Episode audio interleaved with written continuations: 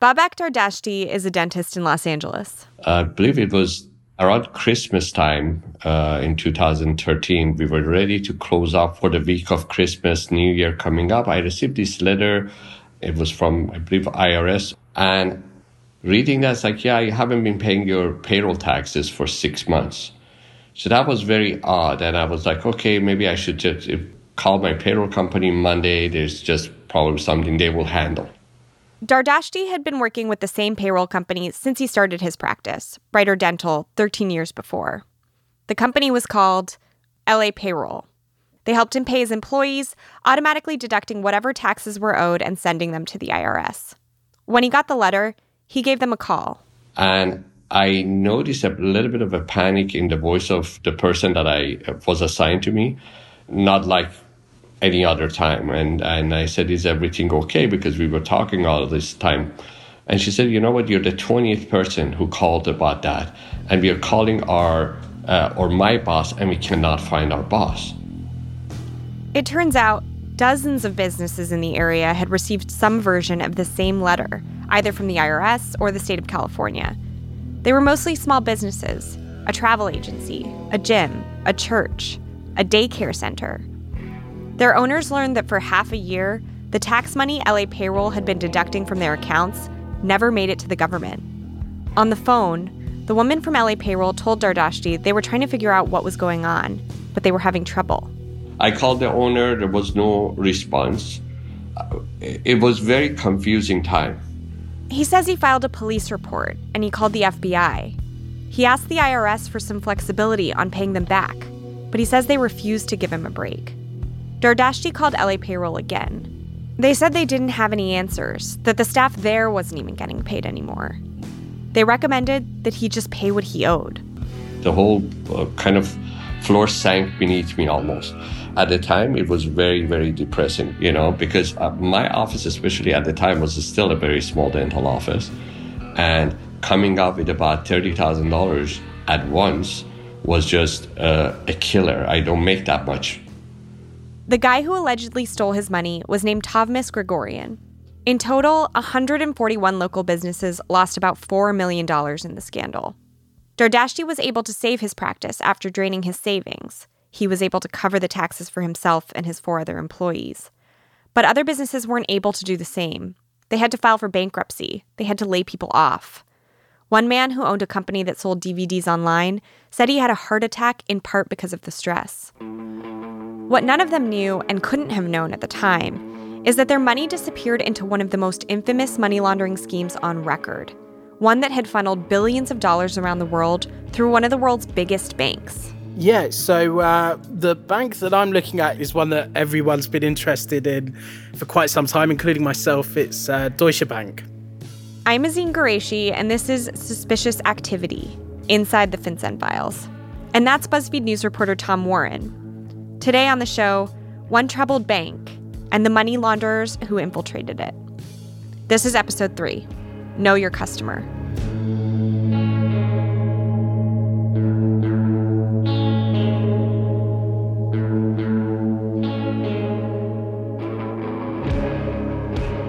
When you go and talk to people who work in finance and you talk about Deutsche, there's often a nod and a wink. You know, this kind of like, ah, Deutsche. You know, bit of a naughty reputation. And I need to qualify, lots of banks do lots of things that are naughty. Deutsche is kind of the top of the pile in that respect. You know, it's become kind of notorious. Some quick history. Deutsche Bank started in Germany in eighteen seventy and focused on banking German businesses. In its early years, it banked some troubling German clients, helping Nazis take over Jewish businesses and consolidate power. But eventually, like a lot of banks, it wanted more. More customers, more money, more clout. It wanted to grow. And to grow, it decided to poach people from big American banks and import the kind of aggressive culture that could compete. It was the classic Wall Street kind of swinging dick. It wasn't just that they went after bankers who were cutthroat. They did business that was risky, too. You know, it's been involved in everything from toxic mortgages to market rigging. And now over the last few years, people have started to look at the clients at the bank. Uh, you know, there's been stories about Jeffrey Epstein's relationship with the bank. There's been stories about Donald Trump's relationship with the bank. By the time Deutsche Bank took him on as a client, Donald Trump had a reputation for not paying back his loans. Jeffrey Epstein had been convicted of soliciting prostitution from a minor. But in both cases, Deutsche Bank was willing to work with them. Why does it work with such risky people? So every financial institution has to do what they call risk modeling. Like, how much of an appetite do they have to take on clients that pose a risk? And that risk can either be, will they lose your money?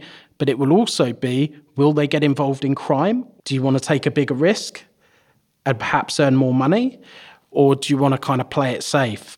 And Deutsche's appetite was much higher than other banks. So when people came along with a bad name or perhaps a troublesome business history, Deutsche was willing to take them on and help them move their money.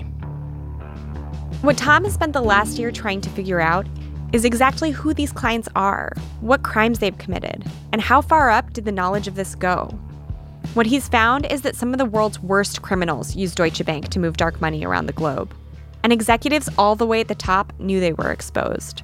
You know, it's basically the story of, you know, a major financial institution cutting corners on its money laundering defenses. And in that kind of like relentless pursuit for profit, it assisted some of the world's most dangerous criminals.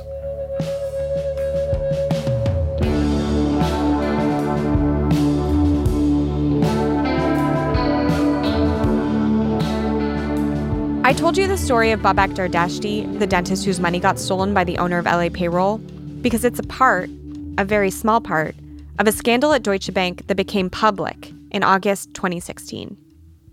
That's when news broke that Deutsche Bank facilitated a giant money laundering scheme that moved ten billion dollars out of Russia between twenty eleven and twenty fifteen. It's called the mirror trading scandal. What is your sort of best summary of what the mirror trading scandal is? The mirror trading scandal was an ingenious system in how to move money from Russia to the rest of the world undetected. Uh, I mean, there's some financial wonkery here, which I'll kind of paraphrase, but... Uh, it turns out that not even Tom can explain this in a clear way without some help. So let me give it a try. Mirror trading on its face isn't illegal. A lot of brokers do it. It involves two simultaneous trades in two different currencies. For instance, it might start with a client in Russia with rubles. The clients would call up and say, hey, I need you to buy me, say, ten thousand shares in Gazprom, and then I need you to sell them for me immediately after buying them. But this time, the client wants to sell for, say, euros or dollars. The reason they call it a mirror is because the two sides of the deal mirror each other. So rubles buy shares, shares are sold for euros. And it's the same person on both sides. Same person on both sides, yeah. Legitimately, traders might want to take advantage of foreign stock prices. You can totally legally make money this way. What made these particular trades linked to Deutsche Bank so suspect is that, in a lot of cases, the clients were actually losing money. These shell companies were arranging trades to move money from rubles to euros and losing money in the process, over and over again. You might be wondering, why would anyone want to do this? Well, if you're a criminal network, this is one way to take all the illicit cash you've made from drug smuggling or human trafficking and get it into a Western bank and into the world's most stable currencies. And what happens there is effectively you've moved Russian rubles out of Russia into the mainstream banking system without being detected and changed them into other currencies. And the bank collects a fee on the transaction. Rinse and repeat, over four years, Deutsche Bank moved a total of ten billion dollars through the mirror trades. Now, sometimes it's hard to tell in financial stories when a big number is actually big. This number, ten billion dollars, is big. After the scandal broke, the U S and the U K governments fined the bank. But there were no prosecutions. There was also this. For years, nobody has known whose money moved through Deutsche. And lots of people have been trying to figure that out. The truth is, it should be easy to answer. K Y C, or know your customer, is one of the most basic principles in banking. Before a bank takes on a client, it should know who they are. But Deutsche Bank didn't. And this is maybe the biggest problem. They were moving huge amounts of money in really suspicious ways for completely anonymous companies. What does your reporting add to this saga of the mirror trading scandal and what we know about Deutsche Bank? In essence, it's two things. It's like whose money was laundered, because money launderer launders money is interesting to me, but to the wider world is boring as fuck, you know? Whereas being able to say, these are the criminals who did it. This is who you helped out, you know? And then um, the other thing is, is that it's really important to have accountability at the top of institutions. You know, in some respects, journalism is like stand-up comedy. Like, the rule is never punch down. And you want to look at, like, institutions and say, who is the most senior person who's responsible for what happened? And we're in a position to do that. And with major banks, it's a rarity, because whenever anything goes wrong at a major institution like this, it's almost like um, a grandmaster level of chess, where it's like, protect the king at all costs, you know, and um, we're able to kind of start to price that apart a little bit. What Tom found when he started digging through the FinCEN files was that the U S government had already done most of the work for him. He found a report that investigators at FinCEN made, using the SARS Deutsche Bank had filed. He couldn't believe what he had his hands on. Yeah, I mean, the term in the U K is a marmalade dropper. Do you know what I mean? It's something so something so outrageous that you drop your marmalade on toast at breakfast. So uh, I found a document, and it basically was a blueprint. A map of all the mirror trading entities Deutsche had been banking for years. And it's kind of amazing, because for years people have been like, what's this money? You know, was it money that Putin sent to Trump? Or was it like, you know, was it an oligarch, or what was it? And actually the government has known for a number of years, uh, as is often the case, you know, and they just had it sitting there in a document, which is uh, is kind of amazing. At the risk of being repetitive, I want to make this really clear. What Tom has discovered is that the U S government knows whose money was flowing through this secretive money laundering machine. And the government does not appear to have done anything about it. What do we know about whose money was actually moved? We know that there was money from a really hardcore Russian mafia group. Um, the U S government has termed it the Brothers Circle. The wider network is involved in human trafficking and forced prostitution, heroin, you know, the really nasty stuff. So some of the money that was moved went to them. And then there's other money that went to a Middle East-based money launderer called Altaf Khanani. Altaf Khanani laundered drug money for some of Mexico's most dangerous cocaine cartels. He also moved money for terrorist groups. We're talking about Hezbollah, Al Qaeda. Down, down, down, down, down. So the money that was moving through the mirror network was, um, you know, it's linked to the kind of highest criminal pedigree. It's kind of dizzying. I mean, hearing you say all those players and, and all the bad ways this money was being used in one breath, it's like, oh my God, how is this all happening every minute? Yeah, so, you know, it's really important to acknowledge, like, the scale of the criminality here. It is vast. These are not kind of garden variety criminals.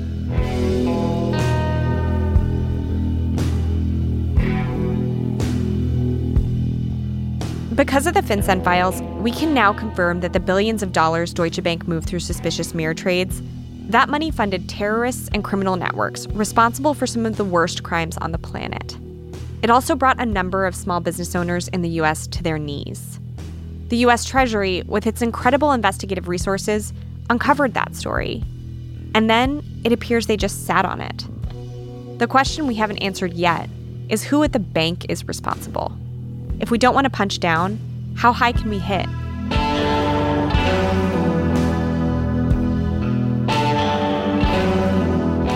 More after a break.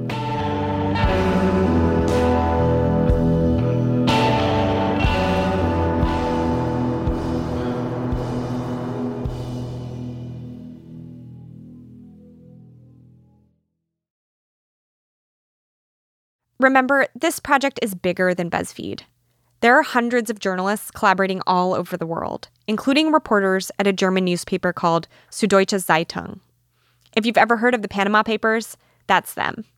They came onto the project as part of the collaboration with I C I J, and through their reporting, they got access to a new source of information. These weren't S A Rs. They were confidential documents that illuminated a lot more about what was unfolding inside the bank. And they enabled us to tell a really important story. This story is as old as the hills, you know? Whenever something goes wrong, the people at the top of the organization, they're cared for, you know? But they find the kind of rotten apple and send them out. What these amazing new documents from Süddeutsche showed is that actually the most senior executives at the bank had presided over this system. The system Tom's referring to is Deutsche Bank's internal compliance protocol. Like all banks, they have a team of people whose job it is to monitor transactions and make sure the bank is not doing illegal business. But Deutsche didn't seem to prioritize its team or its work. You think of banks, right? What's your image? It's normally a guy in an expensive suit, and he's basically a knockoff of Gordon Gekko, you know? But not everybody who works in a bank is like that. And the people who work on compliance are definitely not like that. They're the backroom people, you know? So these analysts are sat there looking at screens, having these alerts coming up at them, and they've got to process maybe hundreds or thousands of them a day. A lot of them just don't have the capacity to do that. Um, they they certainly didn't give them the support they needed with training, you know, like if you're going to have people sitting there looking at alerts all day, they should know what financial crime looks like. And these people are not, I really need to stress, these are like the intelligent people who want to do well at their jobs, you know, and that's been stressed in every document we've read. But nobody enabled them to do that, you know. So the system is almost designed for them to fail. And um, there's something slightly, slightly tragic about that.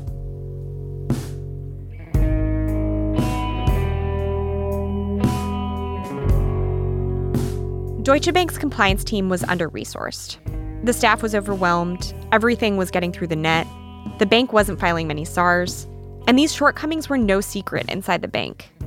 Big banks like Deutsche have many compliance teams working all over the world, and they cross-check each other. You know, and in fact, um, they would dispatch compliance officers from London to go and have a look at Russia.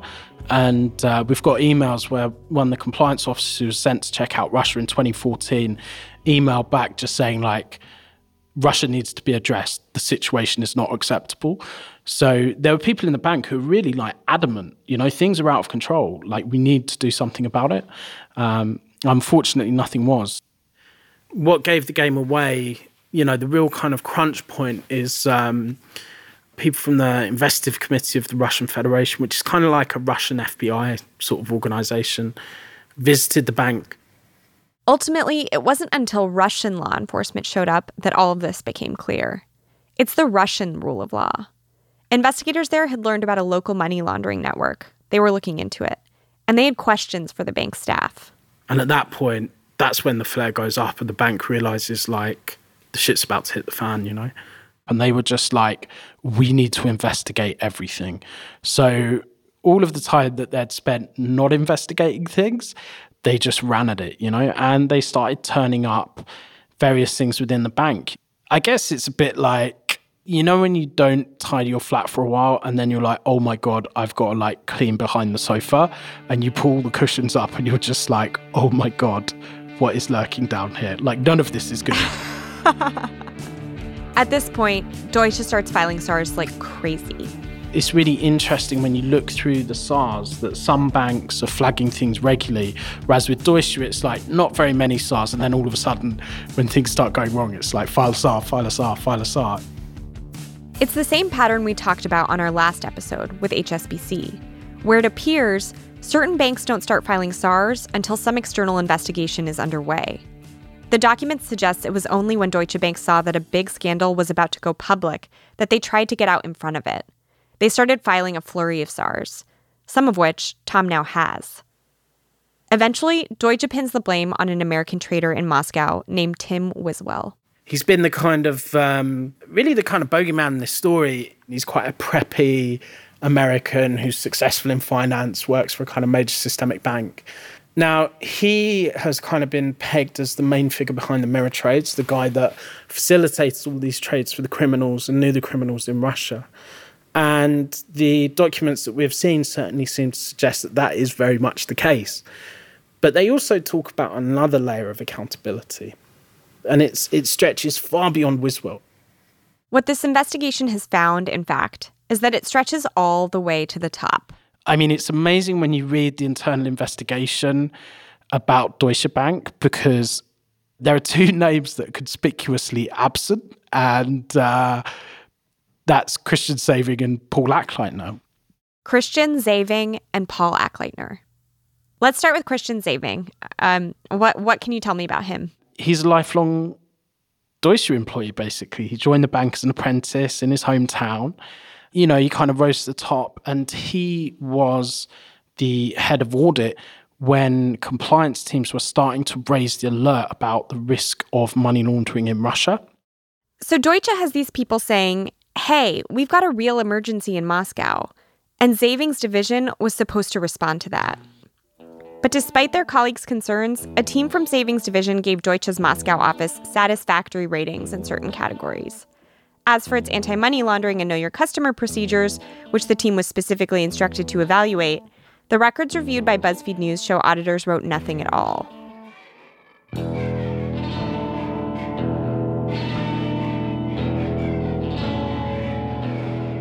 The other name that Tom was interested in was Paul Achleitner, the chairman of Deutsche Bank's Supervisory Board, which oversees the bank's executive board and its C E O. In all of the documents that we've looked at, thousands of S A Rs, there's no chairman or senior executive of any major bank. There's only one. It's Paul Achleitner. So what Tom's saying is, of all the thousands of suspicious activity reports within the FinCEN files, having to do with questionable transactions being made by all manner of sketchy clients, shell companies for some of the worst criminals in the world, there was a report filed by a major global bank about another global bank, Deutsche Bank itself. Deutsche was the suspicious entity. Banks were always visiting each other to check that the other financial institutions they're dealing with are legitimate, you know, that they're doing their job properly, you know. So they'll go and visit and be like, how do you check your clients? And do you have a, an anti-money laundering officer? That sort of thing. So what happened is Bank of America was looking at the money coming out of Deutsche, and it started to worry. It was like, this money, it's all coming out of Russia and the former Soviet states. It's all coming from shell companies. So they went to visit Deutsche to check it out, like, what's going on here? What happens next is pretty remarkable. A big dramatic scene takes place in Deutsche Bank's London office, and it's spelled out in the documents. At some point in the meeting, a manager from Deutsche Bank interrupts the conversation and tells the Bank of America staff that they are, quote, not authorized to speak with anyone in London. Then he tells them they have to leave the building, which they do immediately. According to the S A R, Bank of America found the situation so troubling, it raised the matter with Achleitner directly. The S A R goes on to say that Achleitner indicated the matter would be brought to John Cryan, Deutsche's C E O at the time. And uh, a few months later, no answers were forthcoming. And so Bank of America took this really kind of exceptional step, which was to file a suspicious activity report on Deutsche Bank itself. Like, Bank of America was so weirded out by what happened that they reported it to the U S Treasury. And we just find that kind of exceptional, you know? As of today, Paul Achleitner remains in power at Deutsche. In twenty eighteen, his board forced out C E O John Cryan after a short three-year stint, citing recent sagging profits. The bank wasn't making enough money. On a Sunday evening that April, Achleitner presented Deutsche's board with his choice for a new C E O. That person, the former head of the auditing division during the mirror trading years, Christian Sewing. The board approved.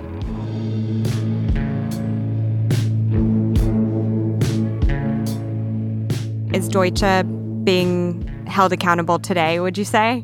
And has the U S government done anything? I mean, what's amazing is that nobody from the bank has been prosecuted. In fact, uh, there's been a financial sanction, but nobody's really been held accountable in a major way for what happened. It's kind of exceptional because, you know, if you go into a supermarket and steal a bag of sweets, you will be held accountable. But the bank could launder like billions of dollars and... Um, off you go. You know, I mean, it's, um, I think there's an issue in finance that obviously there are always going to be kind of academics and business people that are interested in the kind of technical issues. But, you know, these stories are more than just money launderer launders money. It's about bank aids, bad person, you know, and I think being able to put a face to it, being able to put a name to it, I hope that it makes it a bit more real and people understand that, like, discussion of, like, financial crime or differing arguments of financial regulation, they're not, like, something that belongs just to a small set of people. It, these issues affect us all, you know? That idea that these big amorphous financial crimes affect all of us, it's something nearly every BuzzFeed News reporter I talked to said to me. It's easy to get lost in the numbers and the minutiae, to think of these stories and crimes as far away. But there are real consequences affecting real people. I graduated in two thousand seven eight when the financial recession struck. So I went back to my hometown, which is, it is to London what New Jersey is to New York. And for most of my twenties, I was either unemployed or a labourer. So uh, I was digging holes, you know, like, um, you know, breaking my back. I think what I didn't understand is how much finance had impacted my life without me ever recognising it. Like, I, I had no idea, consciously. You know, when you're trapped in kind of a minimum wage job and you feel like you can't get out of that, like, realistic, you know, if I'm honest, there was a period of my life where I thought, I'm either going to end up in the army or in prison or on the dole for the rest of my life. You know, like, I just thought my ship had sailed. And, you know, the world can seem a little bit unfair from that perspective. And it is, to be honest. It's a shitty life.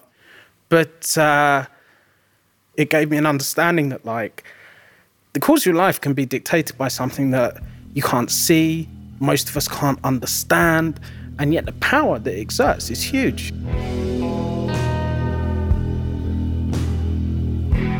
In response to this reporting, Deutsche Bank released a statement saying, quote, "This is not new information to us or our regulators."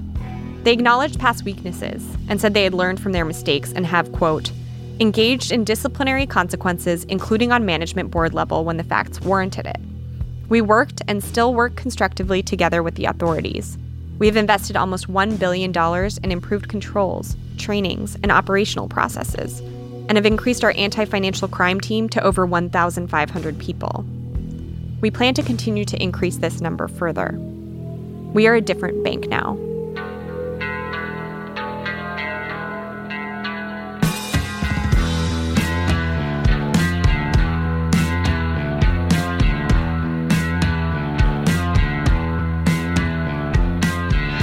Next time on Suspicious Activity Inside the FinCEN Files, two bank employees spot activity that looks fishy to them. Listen to hear the story of what happened when they told their bosses about it. If you want to read the reporting this podcast is based on, it's available at the website fin cen files dot com. Suspicious Activity is a production of Pineapple Street Studios and BuzzFeed News, based on original reporting by Anthony Cormier, Jason Leopold, and the BuzzFeed News investigations team. It's hosted by me, Azeen Gureshi. Our producer is Janelle Pfeiffer. Our associate producer is Kim Baikema. Editing by Joel Lovell, Maddie Sprung-Kaiser, and Ariel Kaminer. Fact-checking by Ben Phelan and Scott Pham. Our senior producer is Jonathan Menjivar. The episode was mixed by Johnny Vince Evans, Michael Rayfield, and Rob Byers of Final Final V two. Music by the band Friggs from their album Basic Behavior. Special thanks to Grace Chen, Fergus Scheel, Samantha Hennig, John Templon, Alex Campbell, and Mark Schufs. Jenna Weiss-Berman and Max Linsky are the executive producers at Pineapple Street.